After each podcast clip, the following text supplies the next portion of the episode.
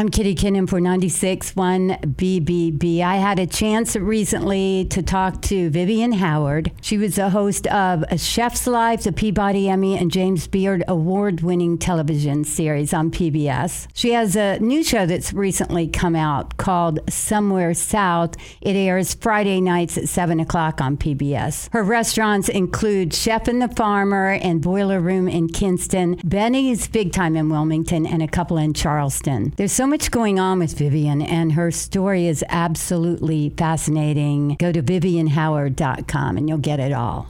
Vivian, how are you? And how are the twins? You know, I think they keep thinking that I'm going to be able to be at home like other people are right now, but I've had to be working the whole time. Um, so I'm fine with that. But it, that's the only thing that I think is confusing to them. They're like, we're supposed to stay home. And I'm like, well, yes, but I mean, I'm not working with people, but I am. I have to do. I have to work. I'm sure you do. Your new show, Somewhere South, has just come out. Did that affect the filming of it at all? Um, no, everything's shot and delivered. We were kind of fortunate in that, you know, we had just put everything in the can when all this happened. And actually, that's the silver lining in it for our team because, you know, originally we were like discouraged by the Friday night airtime, but turns out every night's the same and everybody's at home. So, so I'm sure you didn't imagine that a chef's life would be as enormously successful as it was. We just loved it. When did you decide I need to change things up? Um, well, you know, we had made five seasons of A Chef's Life, and it was very much an exploration into my personal and professional journey. And I just felt like we had told that story. And, you know, I was tired of being the center of it. And I also felt like we were telling a very narrow story about what it means to be Southern and what Southern food is. And so I wanted to do something that represented the broader South and paint, you know, a more accurate picture of what Southern food looks like today. So every episode is about a dish that every culture shares. So there's really only like 20 dishes in the whole world. Every culture has a dumpling, every culture has a pot of greens, every culture has a hand pie. And so we look at, you know, my culture, my community's version of that, and then we look outward to other communities in the South and their version of that dish. It's really all about exploring the ways that, you know, our food traditions shape the place where we settle and how that place shapes our food traditions. So, you've been filming food experiences with Southerners of all kinds of backgrounds, descendants of African slaves and Lumbee Native Americans, Korean, Puerto Rican, Tex Mex, and you delve into tough subjects. How does the whole process of putting this together start for you in each segment? Um, well, we started with a particular dish, and then we were really mindful about representing or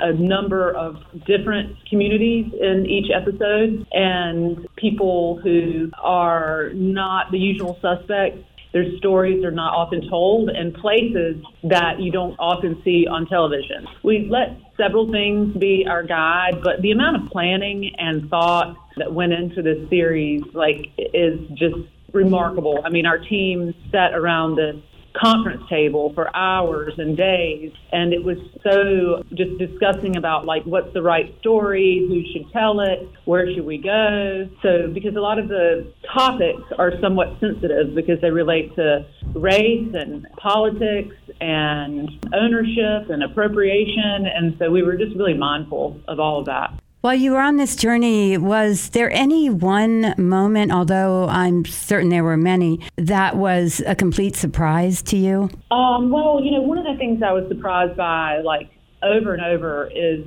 you know, how, like, although the ingredients and the dishes on our tables might be very different, we all kind of eat in the same way. And I'll give you an example. We were in Clarkston, Georgia, filming with a woman, a refugee from Burundi, and we were at her house to learn how to cook uh, cassava greens.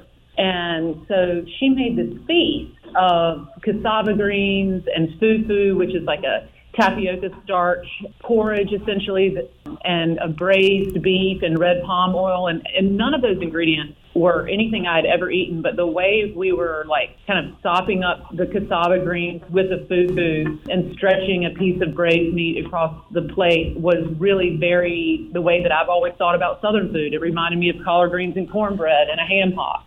Um, so, you know, that happened over and over again. Interestingly, I talked to a freelance writer out of Durham, Matthew Lardy, recently, and he too was so impressed with the depth and the experience of this show. I imagine you have been watching Vivian Howard Somewhere South series. I have been, yeah. She got the first two episodes out. Uh, Porridge, I think, came out recently, and then it's really fun to go on her Instagram, and she reposts a lot from fans who have kind of cooked along with the show and see how people have interpreted the recipes and the ideas that she gives. But more than that, her show is really not about her. She draws so much attention to these makers, food artisans, farmers, home cooks all around the region. And I just love those stories. With this show, also, what I love is that it's much more than that dish, it's what surrounds the dish, the points of view, the life, the history. Yeah, absolutely. I mean, I think she's